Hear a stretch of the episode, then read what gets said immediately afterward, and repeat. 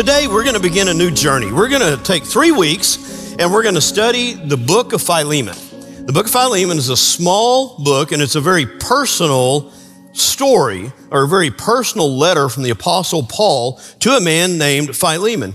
One of the things I like about this is, is I, I think that we can gain some unique insight I hesitate just to refer to Paul and Philemon and Onesimus as historical figures because they are in God's Word. They, they are used of God. They, uh, God's Word is living and alive, but Onesimus, Paul, and Philemon are all physically dead, okay? They are with the Lord in heaven. And so, from our perspective on earth, they are historical figures. And there's something about reading the actual words of historical figures that makes a difference.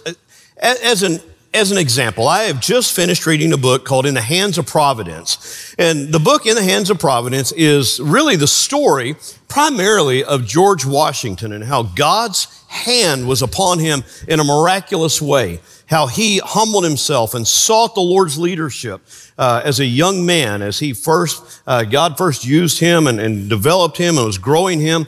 There's incredible stories about how God protected him. And, you know, some of those stories that maybe we learned in elementary school may be more myth than truth, but there is a lot of incredible truth to the hand of, of what Washington often referred to as providence uh, as he referred to God, though often there are times when he referred to Christ as God. Uh, and yet, you can hear historians say that. But it's a little bit different if you can go read it in their own words. In fact, there's a pushback in our country today and even among churches to say that, well, the United States of America really wasn't founded upon Christian principles. Yes, it was. Go read the words of the founders. Go read the words of, of those who preceded the founders and those in the early uh, uh, American fathers. Read their words. Read the words of Samuel Adams specifically, and this is one quote I pulled out just for today. Samuel Adams, everybody knows the name because he made a bunch of beer up in Boston, right? Uh, that's where, you know, today we know him from. Samuel Adams, one of the early fathers of our nation, wrote these words after the British had, had taken over uh, in Philadelphia, which had been the capital of the United States for a long time. For a couple years, they'd been in Philadelphia. They, the British were eventually driven out. They moved back to Manhattan Island, where, where they, they, the, they had kind of set up their base of operations. And as Samuel Adams was going back into Philadelphia, he said, Thanks be to the God of heaven for the great things he has done for America, and fervently pray that she may be virtuous without which she cannot long enjoy the blessings of freedom. Those aren't a historian's words of what Samuel Adams thought. Those are his words. And when you read the actual words written, written by their own hand, and, and you get to see the heart of a person in a new way.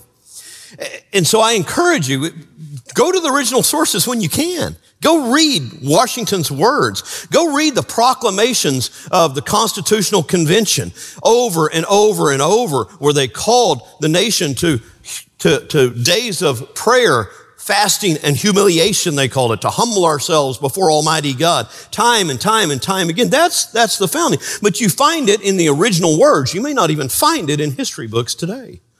But you'll find it in the original words. When we go to Philemon, we're not just looking at what Paul says, what he's teaching. We're seeing a letter from Paul to a beloved friend concerning another beloved friend. And so we get a little bit of insight into the heart of the Apostle Paul at this point. Let me give you just a little bit more background. Paul is more than likely writing this letter from Rome. He was, uh, there were three major imprisonments that, where Paul spent a major amount of time in prison. And so there's some question among scholars about where Paul, which imprisonment Paul wrote Philemon from. There's no question that he wrote Philemon from prison. But all the evidence suggests, and, and, church history suggests, that Paul wrote Philemon from Rome in one of his latter imprisonments. And so he writes this letter uh, from Rome and has it delivered to uh, Philemon, who resides in the Lycus Valley, which is a river valley outside of Ephesus. Paul likely had led Philemon to the Lord uh, while he was living in Ephesus and evangelizing in that area, okay? So Philemon is a man whom God had led to the Lord, a wealthy man who we're going to learn had a church that met in his home. this letter of the Philemon is being hand delivered to Philemon along with the letter of Ephesus to the Ephesian churches and the letter to the Colossian churches. Apparently, Paul wrote those three letters during his Roman imprisonment and was, he was having those hand delivered to uh, those three locations, to Philemon and then, then to those two churches. One of the reasons that we know that is because of the ending of Colossians chapter 4. Now, this is not the text of the message. The text of the message today is going to come from Philemon itself. But at the end of Colossians chapter 4, Paul writes these words in his final greetings. He says, Tychicus, our dear, dearly beloved brother, faithful minister, and fellow servant in the Lord, will tell you all of the news about me. I've sent him to you for this very purpose, so that you may know how we are and that he may encourage your hearts. He's coming with Onesimus, a faithful and dearly loved brother who is one of you. They will tell you about everything here. Aristarchus, my fellow prisoner, sends you greetings, as does Mark, Barnabas' cousin, concerning whom you have received instructions. If he comes to you, welcome him. And so does Jesus, who is called Justus. These alone of the circumcised are my co-workers for the kingdom of God, and they have comforted me. And then Paul goes on with his closing greetings to the Colossian church. But you see in that that Onesimus is traveling with probably Timothy, we find out later on, because Timothy uh, tends, is a part of this, this party, uh, and traveling to that area of Ephesus, Colossae, and the surrounding area to deliver this letter. So it's a very personal letter and Paul is sending to Philemon.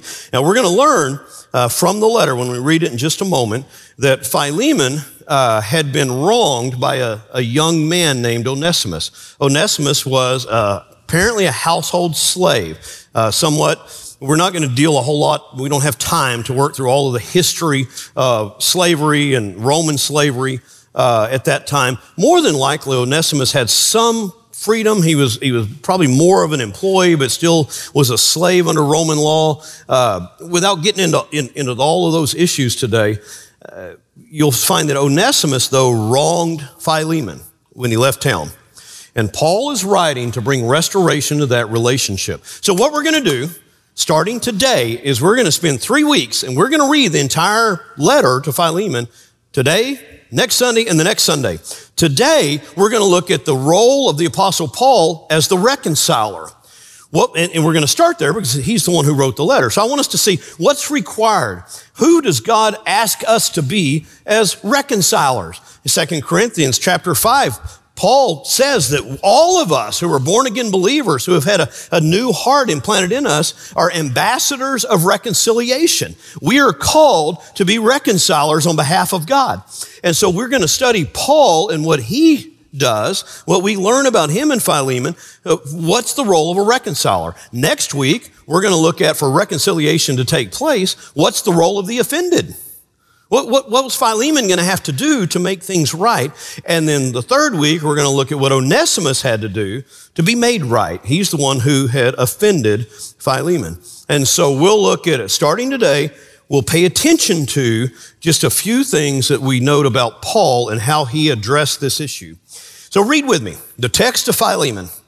Paul, a prisoner of Christ Jesus, and Timothy, our brother, to Philemon, our dear, our dear friend and co-worker, to Apphia, our sister, to Archippus, our fellow soldier, and to the church that meets in your home.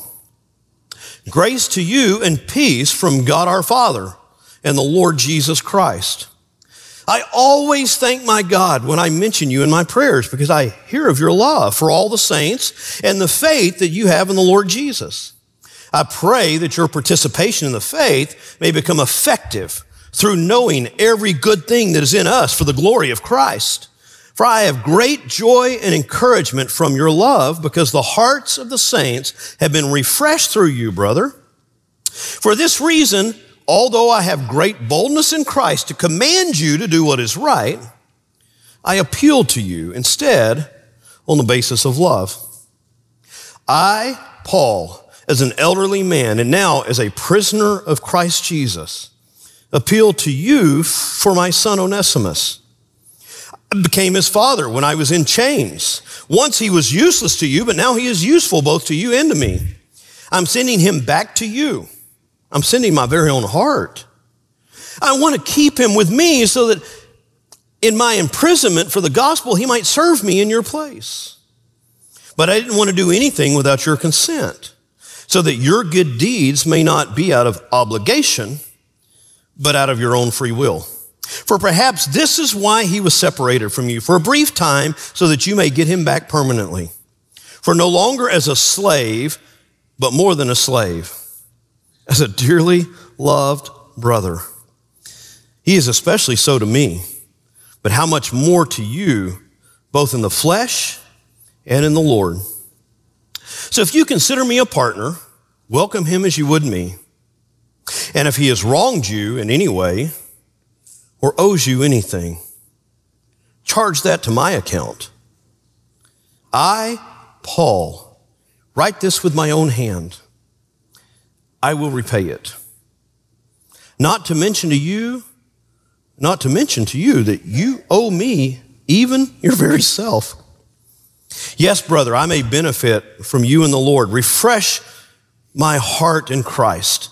Since I am confident of your obedience, I am writing to you knowing that you will do even more than I say. Meanwhile, also prepare a guest room for me, since I hope that through your prayers I'll be restored to you. Epaphras, my fellow prisoner in Christ Jesus, sends you greetings and so do Mark, Aristarchus, Demas, and Luke, my co-worker. The grace of the Lord Jesus Christ be with your spirit. Let's pray quickly. Father, thank you for your word, the beauty of your word, the challenges of your word. Lord, even the cutting edge of your word that like a knife often cuts us deeply to remove the cancer and the sin and the hatred and the bitterness and the pride from our own hearts. Father, let your word do its work today. Thank you for including this little letter, of Philemon, for us to read 2,000 years later, get some insight into how you were at work in relationships in the early church. Let your spirit speak, we pray in Jesus' name. Amen.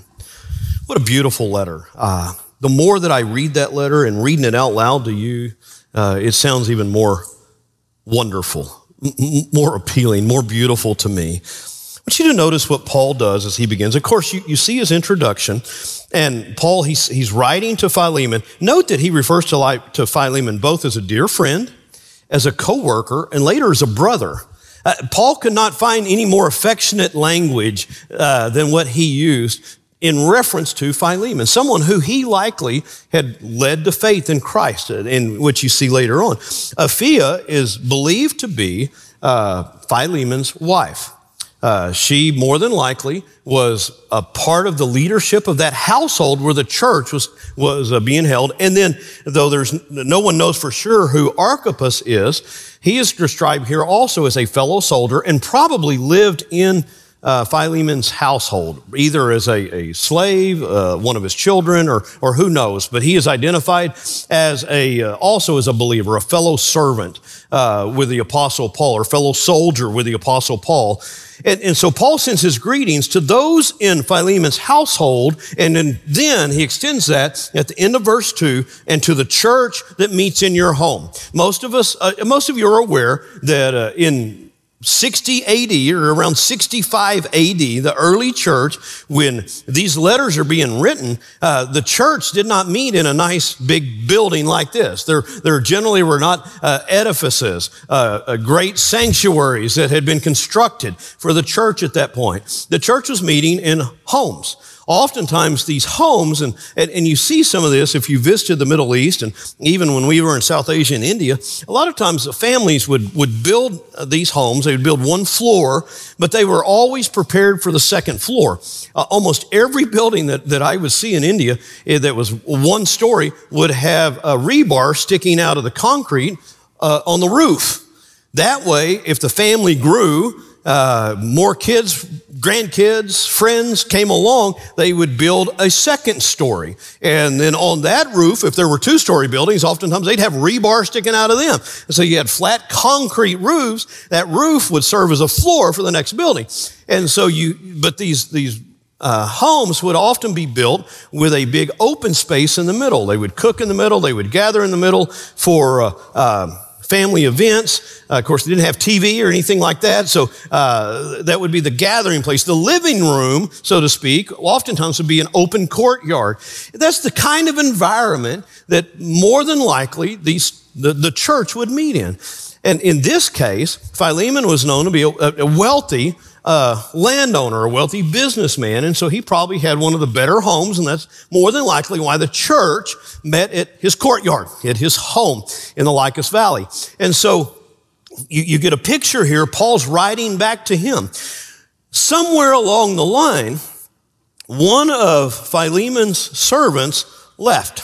His name was Onesimus. And we don't know exactly what happened there. Some believe that maybe Philemon sent Onesimus to the apostle Paul to help him and was supposed to, he was supposed to stay for a short period of time and then extended his stay because he didn't want to go back home. That's not the likely scenario. The tone that you get from this letter was more than likely that uh, Onesimus fled for freedom, that he left his home, left his master, and had, had fled, and somehow came into contact with the Apostle Paul in Rome. Now, you might guess, in fact, most would guess that Onesimus probably at least had some idea of who Paul was if Paul had led Philemon to the Lord and there was a connection back home.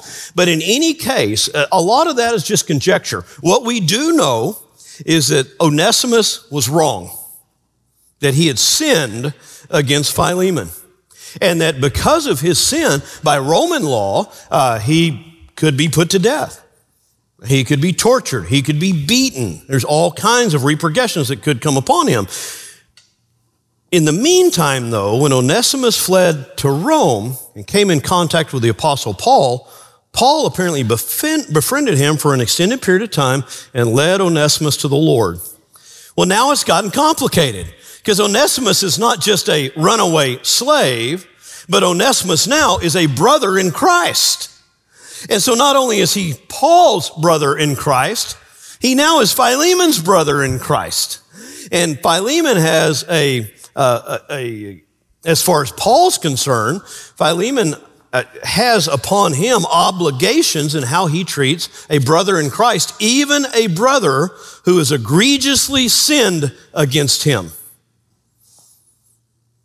I want to pause there for a moment because this is where the story really begins to hit home for us. None of us here are slave owners. None of us has had a runaway slave.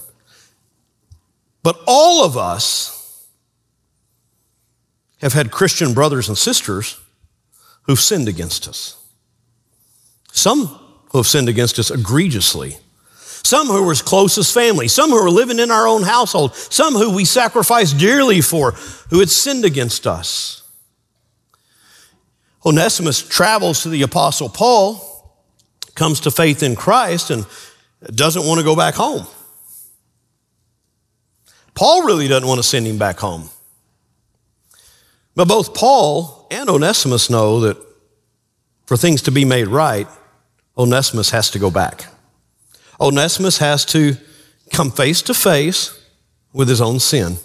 And so, Paul, as he's writing this, appeals to Onesimus in three different, appeals to Philemon in three different ways. And so I've kind of given you the big story, and I'll have to do that every week, but I want to focus now on Paul and what Paul does. The first thing you see Paul do in the first paragraph following the introduction is Paul appeals to Onesimus based on their mutual faith.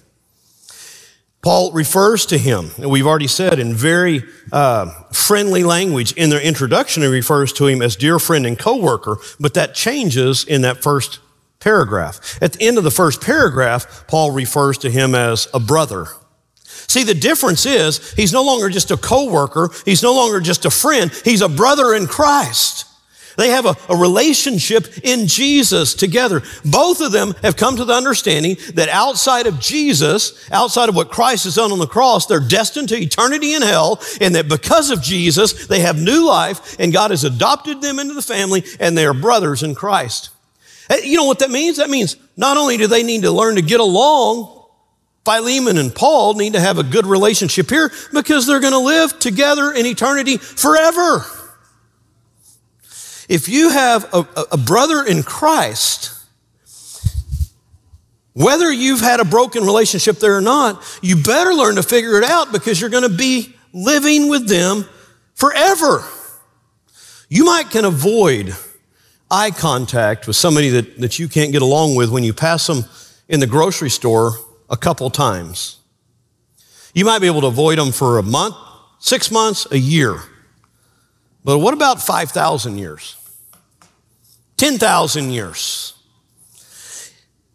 If you have a brother and sister in Christ, you've got to learn to get along with them because we're adopted in the same family. We're children of the King of Kings and Lord of Lords.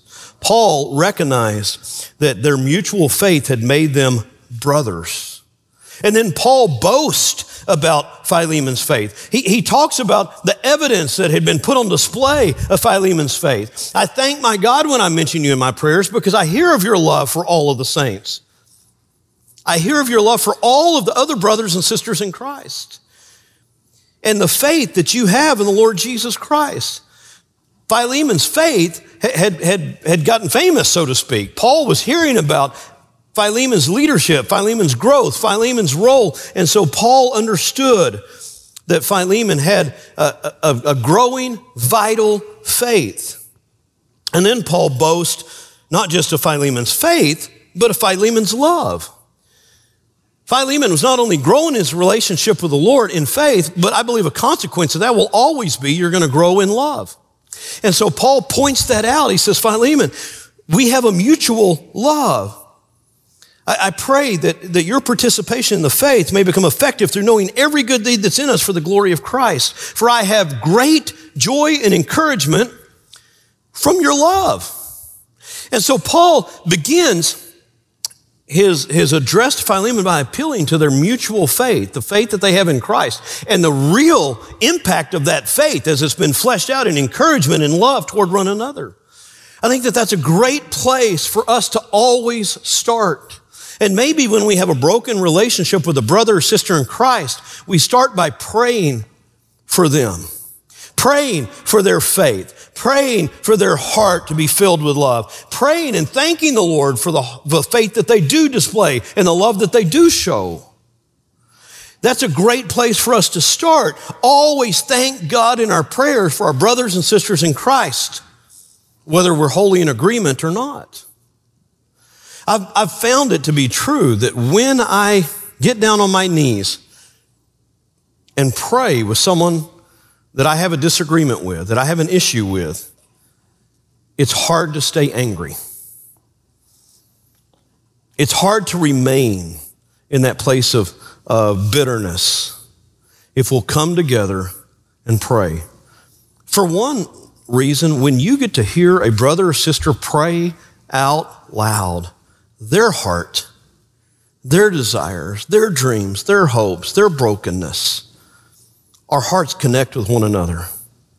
Paul tells Philemon that uh, we have a mutual faith. Let's affirm our faith. Let's affirm that we're on the same team. I think sometimes we forget that. You know, I, have talked about this in here, and I am so grateful that the Lord has blessed me with uh, at both churches, both full-time churches I've been at, First Baptist Church May and here at First Baptist Watauga. He's blessed me with, with leaders and with deacons uh, that, that I have a great relationship with, that I love and that love me. Not that we don't have disagreements. Certainly throughout the years, there have been plenty of disagreements, both here and at my previous church. That's okay. But there's been a, a mutual affection and a mutual love and a mutual faith I don't know how many times I heard growing up and, and when I was going to college and early in the ministry about the, the, the, the, battles between the deacons and the pastors and, and the jokes that would be made from, from pastors about their deacons. And I remember one pastor telling me he, he, he had planted this church and the church had been going for a decade and he didn't have any deacons because deacons didn't do anything but cause trouble and get in the way. And, and that was imprinted on my brain as a young man. Somehow, we, we, if we have that attitude, we forgot that we're on the same team. We may have disagreements. I may want to run a pass play. You may want to run an end around, but, but we're on the same team. Okay? And, and we've got to come to a place where that's our beginning. We affirm our mutual faith in Jesus Christ. If it were not for Christ, we wouldn't be here in the first place. And so Paul affirms the mutual faith that he and Philemon have. Second, Paul appeals to Philemon based upon love. So for this reason, Paul says, I have great boldness in Christ. I could tell you what to do. Paul could pull out his apostle card and say, Hey, I am the apostle. You're just a lowly pastor down there. Do what I tell you to do. Paul could also pull out his father card, spiritual father card. Philemon, if it weren't for me, you'd be going to hell anyway. You ought to listen to me, right? And he says that later on. Paul, Paul said, Look, I could, could pull out that card. I'm your spiritual father. Paul could pull out his rights card. I have the right to demand this of you because I'm the apostle or because I am your spiritual father. But Paul does not appeal to his right or his authority. Paul appeals to their mutual love. And Paul addresses this in the text because uh, if you have to force a Christian, if you have to force a brother to do something by claiming your rights or claiming your authority, it's probably not going to be accomplished wholeheartedly anyway. And so, Paul, instead of claiming his right or his authority, Paul approaches Philemon based on love. Paul doesn't demand Philemon do anything. Paul tells him, because I know your faith and I know your love, this is what I expect of you, and this is what I'm asking of you. Philemon still gets to make the decision. Paul used the term free will in this text. I know that just saying that bothers a few of the Calvinists in here. That's okay. We love each other. Paul expects Philemon to do the right thing. He expresses uh, his desire for Philemon to do the right thing. He does so based on their mutual faith and on their mutual love, but he does not demand it of Philemon. If he had demanded it of Philemon, I believe there'd always be a little bit of, of a bitterness back there. If somebody comes to me and says, It's my right, I deserve, I'm going to approach that differently than if somebody comes to me on the basis of love and the basis of a mutual relationship and a mutual friendship. And so, Paul, I believe that if we follow Paul's example, we're in a lot better shape. If we learn to approach in love, not demanding things based on a position of authority or our rights. Christ has given Onesimus, I mean, has given Philemon new purpose in life. He's given him new life. And so Paul is appealing based on that, uh, essentially that, that God has done a work in you, Philemon. If it were not for what God had done in you, you wouldn't even be in this position anyway. God has blessed you, Philemon. And then he goes on to say that essentially that what's taken place in Onesimus's life, this transformation in him, has made him much a much better person, and you're a lot better off because of it. Right, no question asked. Onesimus fled. He's in the wrong. He sinned against you, Philemon. But look at what God's done in the meantime. God transformed him from being a slave to a brother. And not only because of that, because he's a brother in Christ, has he become much more useful to me. God's used him in my life to minister to me and encourage me to be there for me your beloved brother, but also when he comes back to you, he's going to be a better person. He's no longer a slave, Philemon, he's your brother. And he's going to want to serve you with a new vigor and, and, and, a new purpose because of what Christ has done in him. Philemon, if you handle this right, it's going to be a boon to you, to your household. You're going to be so much better off if you'll show the love and the grace and the mercy that Christ has shown you. And so Paul pleads with Philemon based on love, the love that he had received from Christ, based on the love that he'd received from the Apostle Paul, and based on the love that Paul had seen in Philemon's heart already. And then finally, when you come to the last paragraph, you notice Paul goes a step further. And I, I want to drill in on this for just a moment. Paul, at this point, he's appealed on the basis of the mutual faith, he's appealed on the basis of love, and now he's going to make an offer. Paul doesn't owe Philemon anything. He doesn't. Onesimus owes Philemon lost productivity. He owes Philemon because of his sin. Onesimus owes a debt to Philemon probably a debt that Onesimus can't afford to pay. So, watch what Paul does. Paul says, Welcome him as you would me. And if he has wronged you in any way or owes you anything, charge that to my account. Paul, I, Paul, write this with my own hand. I will repay it I, I will pay Onesimus's debt. I'll repay whatever he owes you. I'll, I'll repay with interest. I don't owe you anything, Philemon. In fact, Philemon, you owe me. You owe me your very life. You owe me your very self, Paul says. You owe me your very soul in a very real way. And Paul doesn't hold that over his head, but Paul mentions it because Paul doesn't owe Philemon anything. Philemon owes Paul his eternity. Because Paul's the one who shared Christ with Philemon. And Philemon knows that. I don't owe you anything, but I will pay you everything that Onesimus owes you. Why would Paul do that? Why would Paul go to that extreme? Well, first, one of the easy things that I would say is because Paul valued Onesimus and Philemon, unity in the body of Christ, and unity in their relationships above finances, above money, above anything else.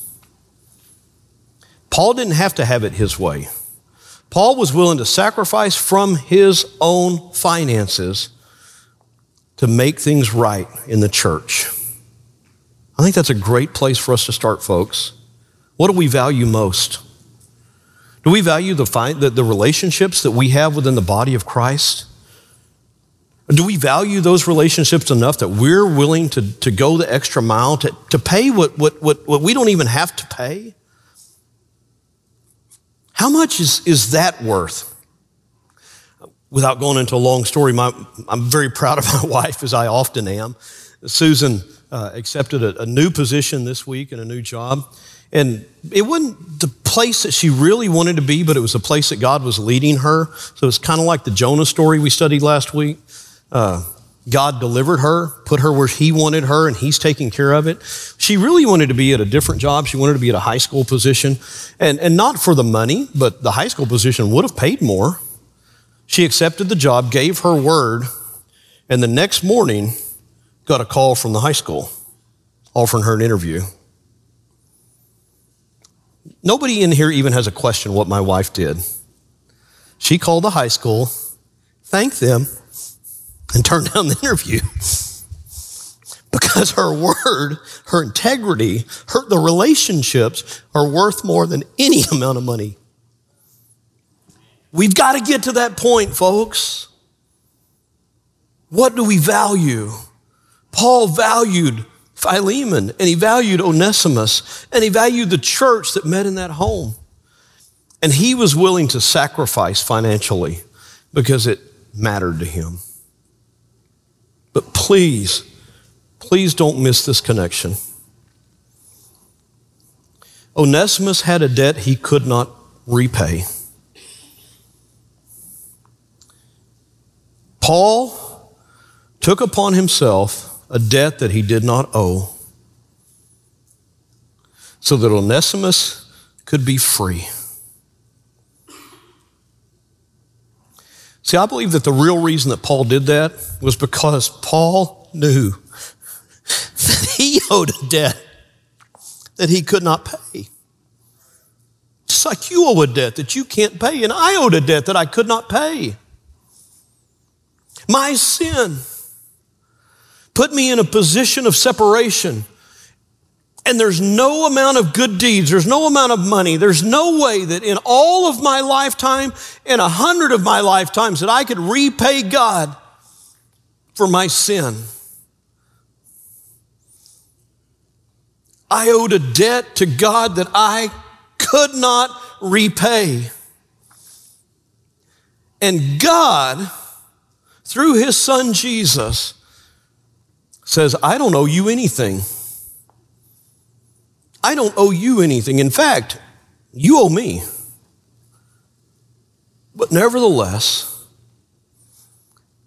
I'm going to go to the cross and I'm going to pay your debt so that you can be free. See, it's God paid a debt. Jesus, his son, paid a debt that you and I could not pay so that we could be set free from our sin, set free from the wrath and punishment that we deserved, just like Onesimus deserved wrath and punishment.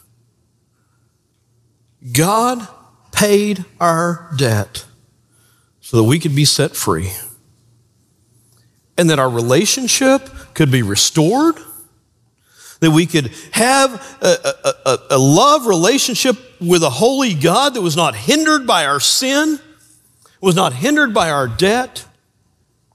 God paid that debt on our behalf through the very blood of his own son. What a beautiful picture. I'm not equating Paul with Jesus here, but I believe that Paul, understanding the depth of his own sin,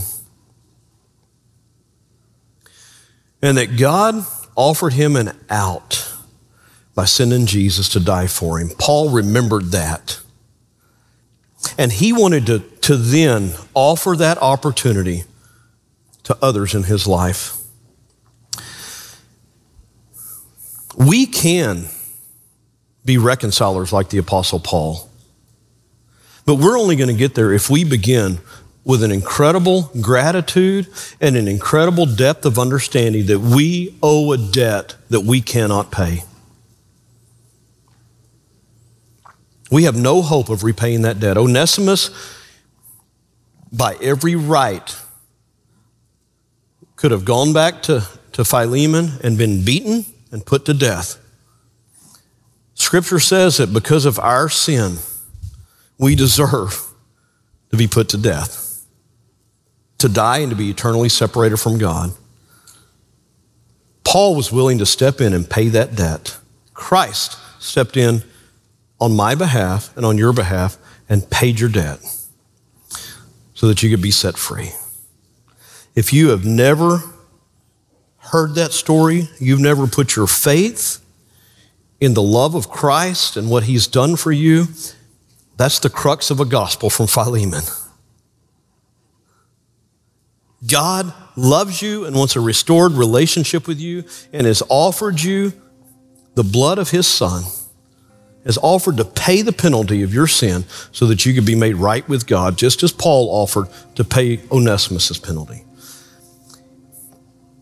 All God's doing is, is holding it out to you and saying, Would you receive my gift? The gift of God is eternal life through Christ Jesus our Lord. There's many in this world who aren't going to believe it. Many of you are questioning. Many have rejected that gift. If you reject that gift, that's on you. God's made the offer.